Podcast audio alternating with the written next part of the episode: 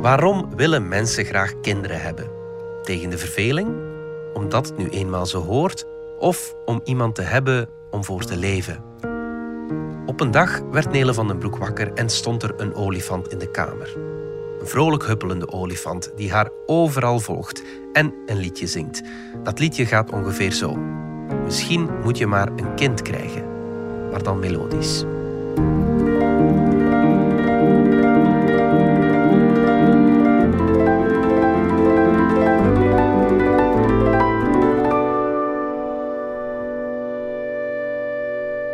Lieve idee van een mens.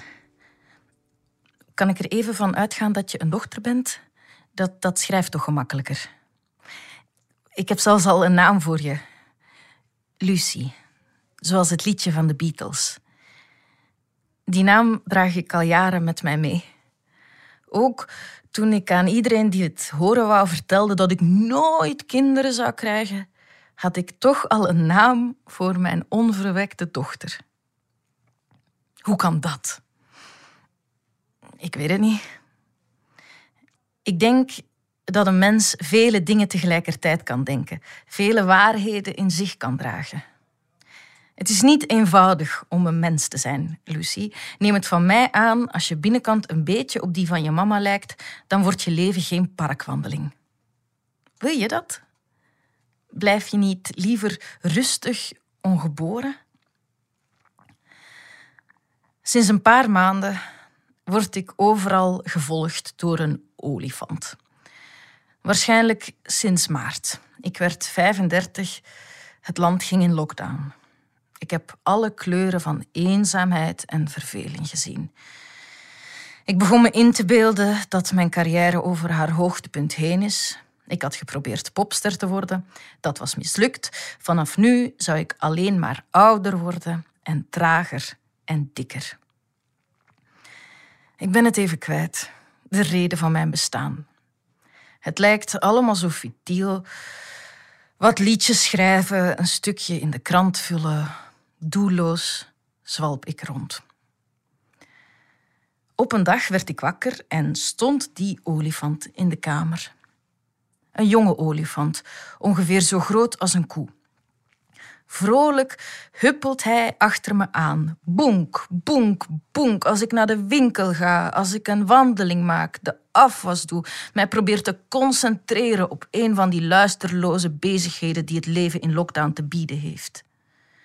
Die olifant zingt altijd hetzelfde. Misschien moet je maar een kind krijgen. Gisteren sprak ik met je hypothetische papa. We zijn geen koppeltje. We zouden je opvoeden als vrienden. Op die manier blijf je in elk geval gespaard van een haast onvermijdelijke scheiding, ouders die ruzie maken, beeld zonder klank op zondagmiddag. In mijn ervaring is een romantische relatie de uitgelezen manier om twee voor de rest best oké mensen ervan te weerhouden nog langer op een beschaafde manier met elkaar om te gaan.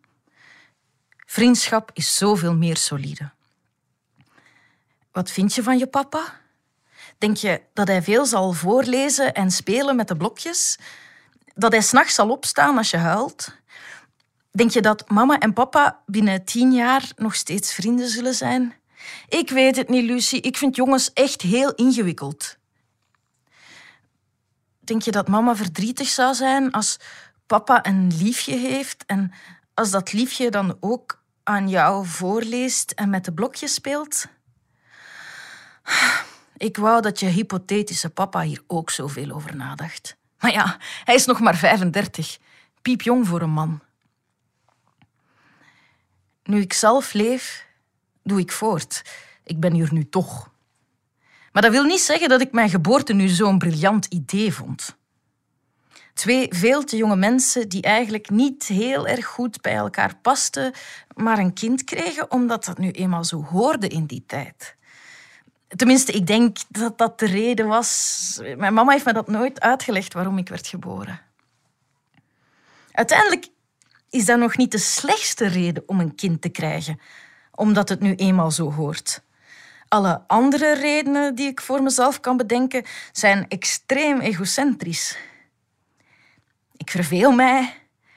Ik ben eenzaam. Ik moet toch een doel hebben in het leven. Ik wil iemand die mijn pampers verschoont als ik later zelf weer een baby word. Ik wil niet verstoken blijven van de schijnbaar wonderlijke ervaringen die mijn leeftijdgenoten te beurt vallen. FOMO, als het ware.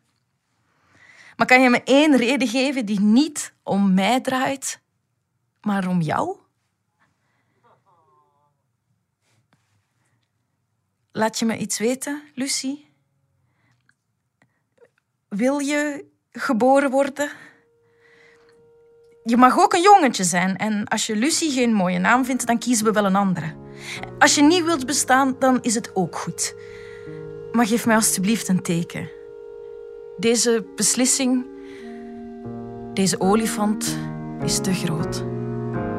Ik kan dit niet alleen.